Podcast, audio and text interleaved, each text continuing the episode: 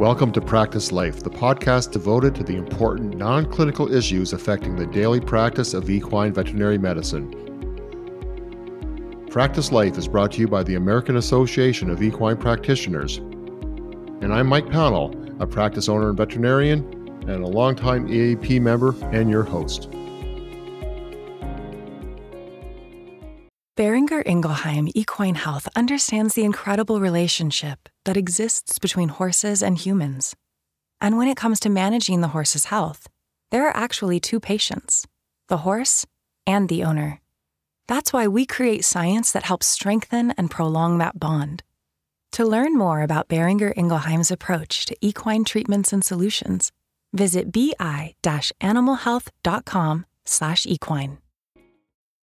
Hi, and welcome back to another episode of the AAEP Practice Life podcast. I'm Mike Pownall, and once again, joined by Jessica Dunbar. Hey, Jessica. Hi, Mike. How are you? I'm doing very well. I always love this subject, this podcast we do at the beginning of the year. We sort of revisit the business news hour. I was involved with it for so long that I just love how there's so many new faces on it. It seems like it's still a really popular subject. So, why don't you uh, introduce our great guest. Before we do that, I also got to always remember, and I'm very thankful for giving thanks to Boehringer Ingelheim for their support for the AAEP Practice Life podcast. It's great to have partners like that. Over to you, Jessica. Yes, thank you to BI. Thanks, Mike. Would like to start by introducing our guests today who organized the Business News Hour presentation at our annual convention. Thanks to you, veterinarians. First, we have Dr. Jean Yin Tan from Canada. Thank you for having us on again. It's always a pleasure to talk about Business News Hour every year.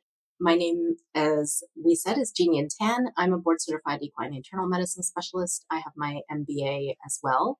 2005 Cornell grad, did a private practice internship at Mid Atlantic and a large animal medicine residency at University of Minnesota. And then I was in ambulatory practice in California and New Jersey owned a referral and ambulatory clinic in upstate New York for almost five years.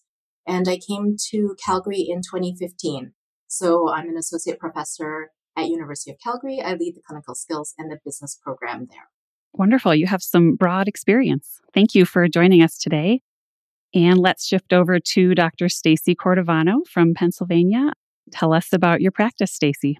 Sure. Hi. Thanks again for having us. Uh, my name is Stacey. I am a general practitioner, uh, no reproduction in our practice. I was solo for 11 years. We're now a two doctor practice, although maybe one and a half doctor. I'm a part timer.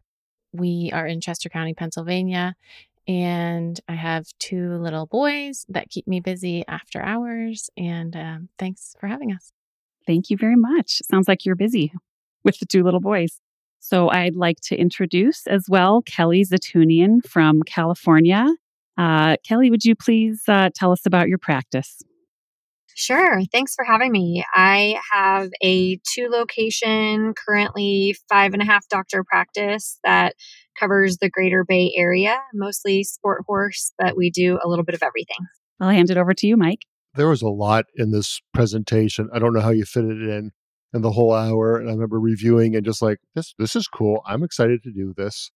I don't know if there were people that sort of ran specific sections, but I'm just thinking, let's just go through the sections and who wants to chime in can chime in if somebody was responsible for the slides. But I just want to go through each of the sections and, and talk about some of the specific findings and honestly, what surprised you or what made you go, wow, I had no idea as you were doing research putting this together. So well, let's start uh, with the state of the veterinary industry. A couple of things as I was I was looking at the presentation, the state of the equine industry, jumps in revenues. So, who wants to lead with this one? You know, there's always good news, and then there's always a little bit of a balance of reality check. And so, I think it was really great that we had a huge jump in median gross revenue. As I mentioned in that presentation, we went from 450 thousand dollars in 2021 to seven hundred seventy five thousand dollars in 2022. So that's obviously very good news for us. I think when you dive in a little bit further into the numbers, I think that's where Stacey Kelly and I we really dug deep into some of the numbers and the statistics we got and got a little farther into why things are the way they are.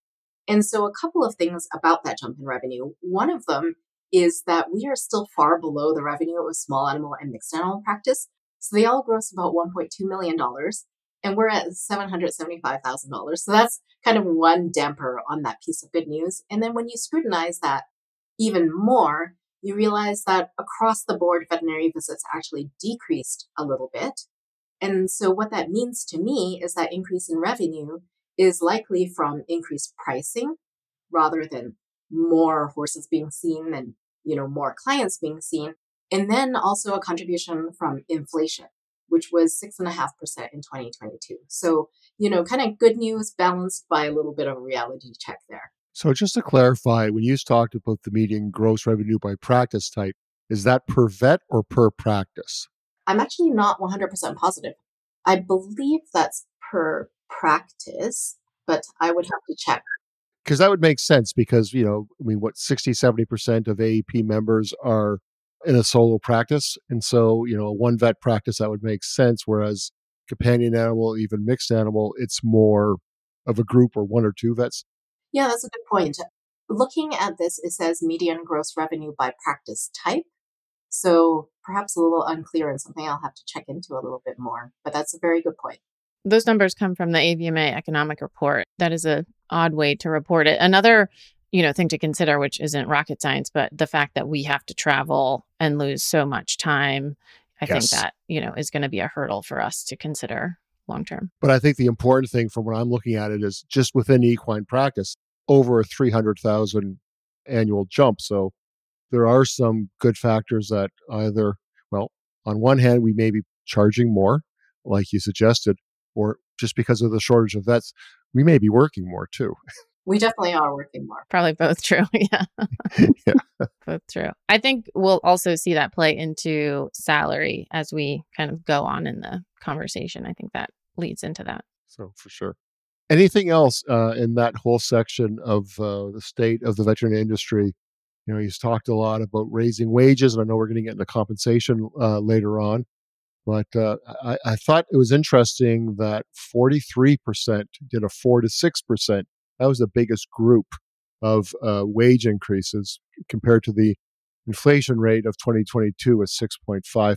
So kept on par with inflation at least. Yeah, definitely. And, you know, and that's where it became important to look at real income versus nominal income because when you see the salaries reported, it sounds like we had a major increase. But then when you look taking into account inflation, it's actually about the same. So, like you said, keeping in par. I'd say the only other thing that jumped out at me is the fact that we all know inventory costs, everything has been increasing over the last couple of years since the pandemic, probably supply chain disruptions, you know, increased price of imports, global inflation, things like that.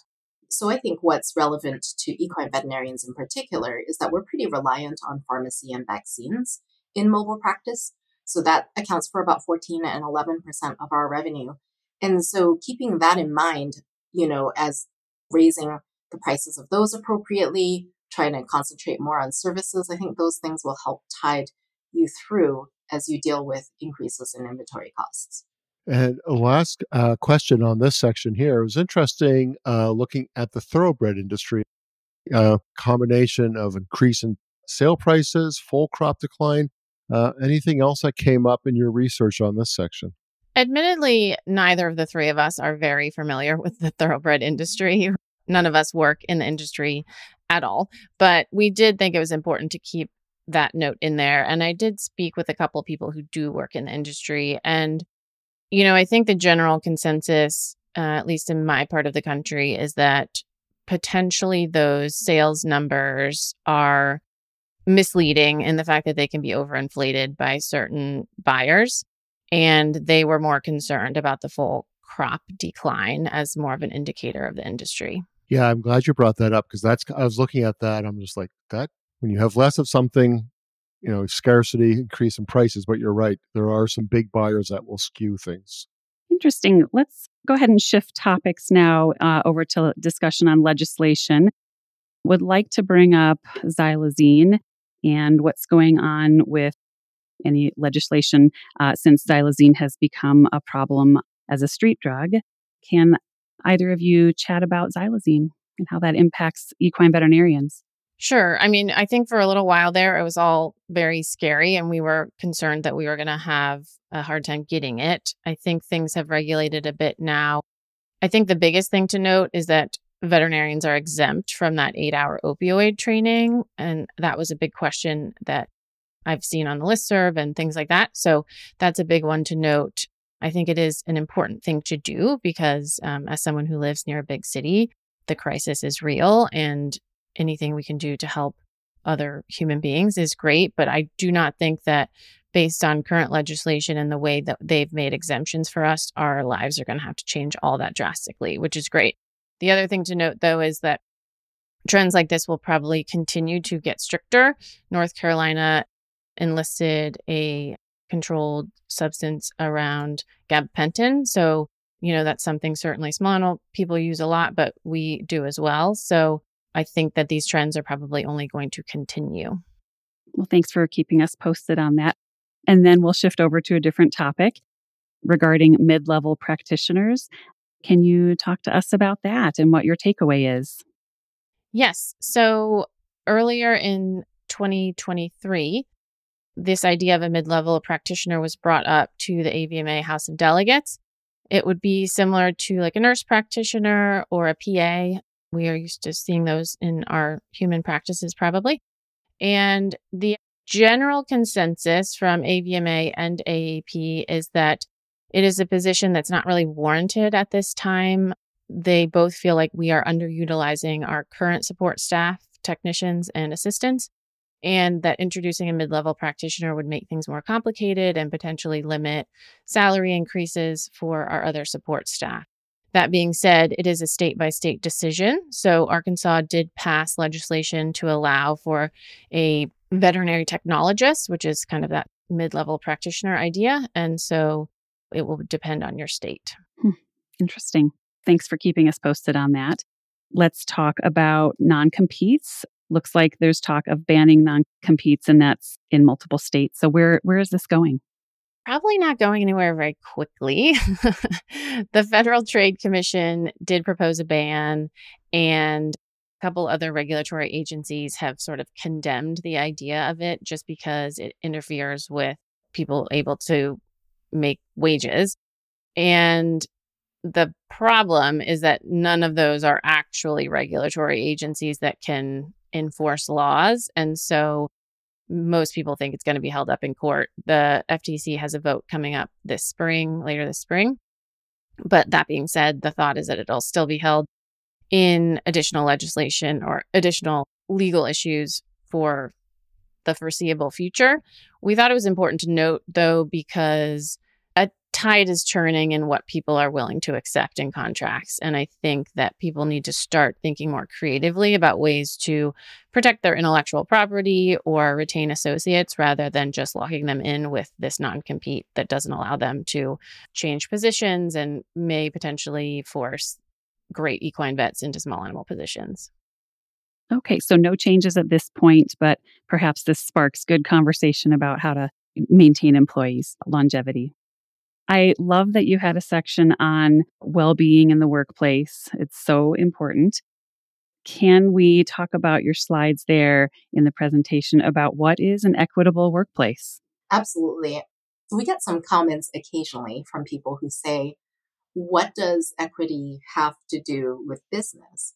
And I would say it has everything to do with business because retention, satisfaction, even entry of people interested in equine practice into this market, they all ride on, you know, workplace satisfaction and well-being. And so an equitable workplace is a workplace where you intentionally make sure that the people who work there have access to the support, the treatment, the opportunities that they need to succeed in the workplace. So language is really important. And so we say equity as opposed to equality and I think it's important to differentiate that. Equality means that everybody gets the same treatment. It means that I wear size five shoes. So I give Mike size five shoes. I give Jessica and Stacey size five shoes. Probably doesn't do you any good. Definitely not setting you up for success. So I, I think of it too as like, you know, you have a barn you're like, okay, well, every horse gets one scoop of grain and two flakes of hay, regardless of their circumstances. Well, we all know as vets, if you've got a racehorse, they probably need some extra sweet feed or oats. Alfalfa hay for extra energy. You have a horse with equine metabolic syndrome, they might need their hay soaked in a ration balancer instead of regular grain. Keith's horse, they might need steamed hay. You know, like if we want our horses to be successful, we need to tailor our treatment and our diets towards them. So, same thing with equity versus equality. You're giving people what they need in order to succeed. Oh, I love that. Thank you for differentiating. That's a great way of analyzing it. Thank you. And then you had a few slides on discrimination, and I would really like to hear about that. Jeannie, go for it. Yeah, absolutely. I agree with you. I think the slides on discrimination are particularly shocking because it basically, a study in 2023 surveyed vet students on whether or not they had experienced or seen discrimination in the workplace, and 40% of them had. I think the saddest part of the study was finding out that 40% of the perpetrators were the supervising veterinarians. So, probably the people who hold the most power in that entire power dynamic. There's a quote that I put on the slide.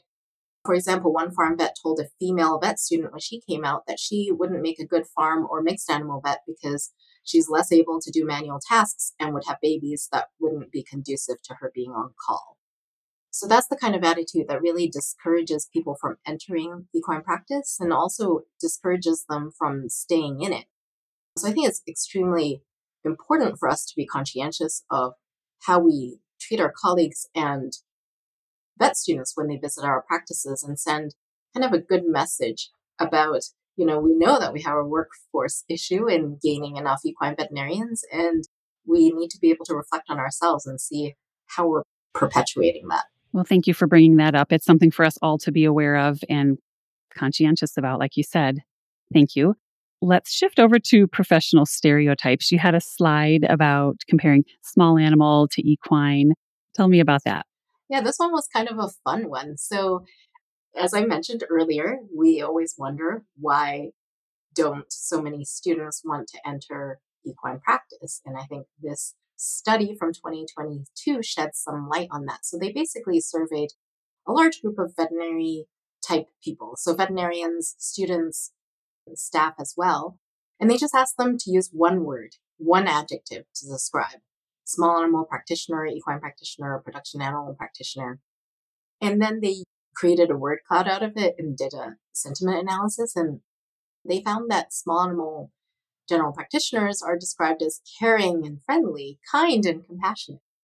Production animal practitioners were strong, tough, hardy, and practical. And then equine veterinarians were described negatively. So this took place in the UK. So over 80% of people described equine veterinarians as posh. And then over 50% as arrogant. and then the other adjectives were brave, confident, hardworking, snobby, and crazy. Yeah. Oh, yeah. Yeah. So not a really good reputation. I, that the whole audience chuckled because we can't argue with a lot of those things. I don't know about posh, but crazy. Yes. crazy, definitely. Oh my goodness. I love it. Thanks for putting that slide in there. That was great, I, I think. And then let's talk about the gender wage gap. There was some surprising things there. Yeah, I think the two things that stood out for me were kind of the myth busting things. So there's the one myth, and I myself have repeated this before, and now I feel badly about it, but I've repeated this before in my business lectures that women don't get raises because they don't ask. That has been the prevailing sentiment for like the last 20 years is that women aren't assertive enough, they have low expectations, they don't know their worth. But a 2023 study came out that completely myth busted this idea. So they found that women negotiate their salaries more often than men. They just get turned down more often. And this trend actually started way back in 2007. So it's kind of sad that we haven't known about that until now. If you dive further into the numbers, 54% of women negotiate their job offers compared to 44% of men. So we need to stop with the victim blaming that women don't negotiate and address the actual cause of the issue. The other myth that I hear a lot is that women are not as ambitious as men and that, you know, perhaps they don't want to work as hard. And that was another myth that was busted in 2023. We had a study that showed that women of all ages value their career equally to men. And in fact, for those under 30, women find it even more important than men do. And then if we dive into women of color, they are majorly underrepresented in higher levels, but they are even more ambitious than white women and white men, with 88% wanting to be promoted. We got a couple of comments that attendees weren't expecting to come to the business news hour and hear about the gender wage gap and discrimination and things like that. And I think that that shows us that we are presenting the right stuff because this is so important. And for people to come and not understand that this is going to be integral in their practices continuing to thrive shows us that we are talking about the right topics because this is so important and it is very related to profitability and things like that. So, absolutely. Exactly. We're a profession that's getting more and more dominated by females, right? And the more we don't tailor our opportunities and expectations to allow them to succeed, the more we're not going to do well in practice. Mm-hmm it's very, very important to talk about it. And I know the compensation committee was talking about the gender wage gap as well. And I think I think there's just more to come. But they had some interesting findings this past year as well. Okay, let's talk about burnout. Such a relevant word at this point. What did you find uh, relevant about burnout um, that you presented? Well, we could probably do several hours of hmm. podcasting hmm. on burnout in veterinary medicine. I think we have all talked about it before.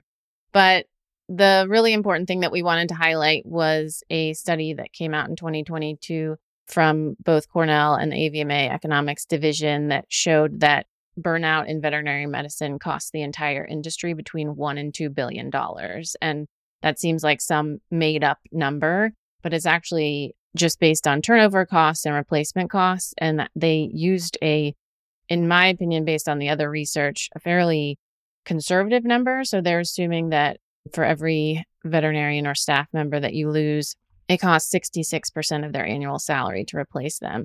So that is a lot of turnover and other costs associated with that. So if you are a practice owner or interested in growing a business, you need to be paying attention to burnout because that is costing you money. There's just no way around that.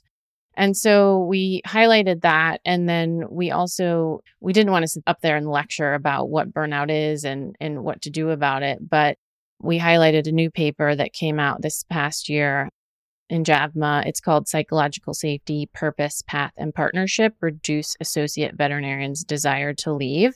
And that basically addresses some leadership skills on how to get more engaged employees and how to help them prevent burnout. We know that approximately 32% of veterinarians indicate that their mental health is the main reason for wanting to leave their current place of employment.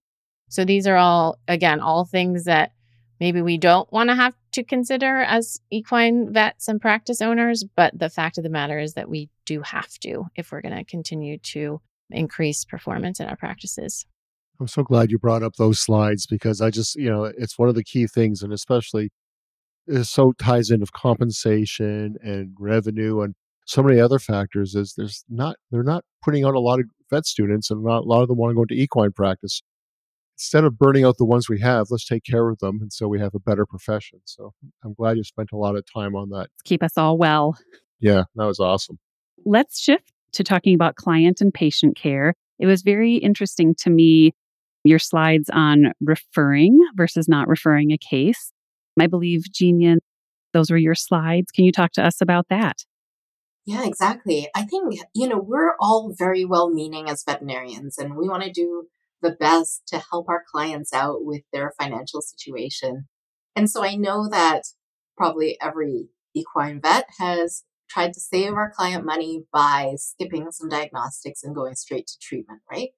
And I know I've had that conversation with many clients. I know many veterinarians having that conversation all the time. And one prime example of that is equine protozoal myelitis, EPM.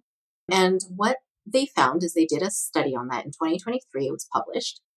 And they found that 88% of the horses who were treated for EPM instead of being referred for a spinal tap had an increased cost of about 1,000 to $2,000. So not saving those clients any money by jumping to treatment instead of diagnostics. That actually ties in with a whole bunch of studies that have been done with the collaborative care group. Also published in 2023, they showed that 25% of clients who aren't referred by their own vet to a specialist but go and seek specialist care on their own are less happy with their vet. So they're eight times less likely to recommend and advocate for their primary veterinarian. And then finally, that links to kind of an older study that showed that if you refer dogs with heart issues to a cardiologist, it extends the dog's life by almost 80% and then generates almost 25% more revenue for the primary veterinarian. And so for me, this is just one of those rare things, you know, that like you can, you take every win you can get as a veterinarian. And I'd say this is one of those rare quadruple wins where if you do offer a referral, you have higher client satisfaction because they know their options. They don't need to seek it out on their own. You have potentially higher patient income outcome. You have higher revenue for your primary vet and then obviously higher revenue for your specialist as well. So, you know, it's a good business decision, but it's also good for patient care. Thank you for presenting those percentages and numbers because it's uh, great to think of it in that way. the best thing is to present that referral option. Thank you, Jean Absolutely. So, Kelly, you were leading the compensation section. So, what, you know, there's a few, we have some definitely some good uh, news here. So, what struck you here when you saw that we there's increases in revenue and compared to compensation in the general vet profession? One of the things that was really exciting to see is that we are closing the compensation gap our industry, equine specific, has seen a jump in those baseline salaries. And we're not caught up yet, but we are making headway, um, which feels really good. And I think is an ode to a lot of the work being done by the various groups within AAEP. So it's it's great news for sure. And it was interesting that you had that, you know, that increased compensation is related to increased job satisfaction. So, what uh, what are the elements uh, related to the increasing compensation that you, the three of you talked about, particularly, I guess, towards the emergency fees? Right. Yeah. We definitely discussed the various ways that compensation can be increased. We know that there's just that age old, well, how do I afford to pay my people. And so, one of the areas that we're really keeping a close eye on because associates and new hires are keeping a close eye on is how they're compensated for their emergency coverage. And we know that it's a major pain point when it comes to equine medicine and, and the position and one of the leading causes of burnout, which is a whole nother topic area that we went through. Uh, but what the compensation committee through AAEP found was some interesting numbers regarding emergencies. One being that 42% of those uh, responding to the survey received no emergency call fees. And then 32% received all of the emergency call fees. So that leaves a large number who are in the middle where they're maybe getting a little bit of compensation, uh, and so, our suggestion, and certainly the way that we are going to have to go about this to continue attracting people, is really thinking about compensating our veterinarians who are the ones responding to those emergencies, um, just like I did this morning, and making it make sense to have this really second job on top of the day to day appointments. Yeah, that's a good way of putting it that they are working a second job. I like that. Last section, this is one I'm particularly interested in, is artificial intelligence in vet care. I mean, 2023 was dominated by Chat GPT. So, what do we think is going to happen in equine veterinary medicine with AI? This is such an exciting time, I think, for veterinary medicine and also for so many industries across. I think, particularly for getting rid of some of those menial tasks like we really don't want to be doing. I know there's AI technology right now that a lot of people use for medical record keeping, for example. So there's technology where you record your entire conversation with the client including your physical exam and your discussion with them. And it just puts it all together using AI. So it's not spitting out verbatim what you said. It uses AI to pick out what's important, creates a medical record for you, and you edit from there. I hear that's an incredible time saver. There's AI technology that can flip all the radiographs for you to the right way of looking at it so that you don't need to do that. I, I think that potentially a huge time saver for us. My important take home pieces from the research we did on AI was that the AI tools in VetMed are not regulated by the government as they are in human medicine. And so I think that kind of dampens enthusiasm just a little bit because companies are not required right now to be transparent about how they validate their results or their algorithm or what kind of training is involved in it. And so I think the biggest thing for us to do is just to be cautious about what we're using and also to get client consent. That's the current AVMA recommendation is if you do use AI, for example, you're using it for your medical records and you have your entire conversation with clients being recorded to practice informed consent and let the client know and let them make an informed decision on whether or not they want that or not. Very interesting. I just want to add I'm demoing some of the software right now for medical records, and I just find it to be such a great avenue to dive down to for the idea of well being and burnout as well. Not just more complete records, not just missing charges that potentially, you know, you forgot you handed out that tube of Banamine at the last minute during your your appointment, but the fact that we hear from so many people that they're staying late or working on their days off to get medical records done, I just think it's something that can't be ignored and AI is here to stay, right? Like we're not getting away from this. It's only hopefully going to get better and more useful to us. So something to really consider. I think if you have associates or you yourself, me, myself, are struggling with good medical records and time management. It'll be interesting to see where this goes. I mean, if you can save everybody from doing an hour of medical records a day, like what a win. Huge. So well, thank you all. Again, it was an, another excellent session. Um, I, I, came out of it learning new things. Uh, I'm sure everybody that attended, and hopefully those who are listening, uh, who didn't get a chance to see it either in person or virtually, will appreciate just the added bonus of the three of you chatting about it. So, once again, thank you to Boehringer Ingelheim for their support of the AAEP Practice Life podcast. And Stacey, Jean-Yin, uh, Kelly, thank you all very much. Thank you all. For more resources to help you in daily practice, please visit the AAEP's website at aaep.org. Boehringer Ingelheim Equine Health understands the incredible relationship that exists between horses and humans. And when it comes to managing the horse's health, there are actually two patients the horse and the owner. That's why we create science that helps strengthen and prolong that bond.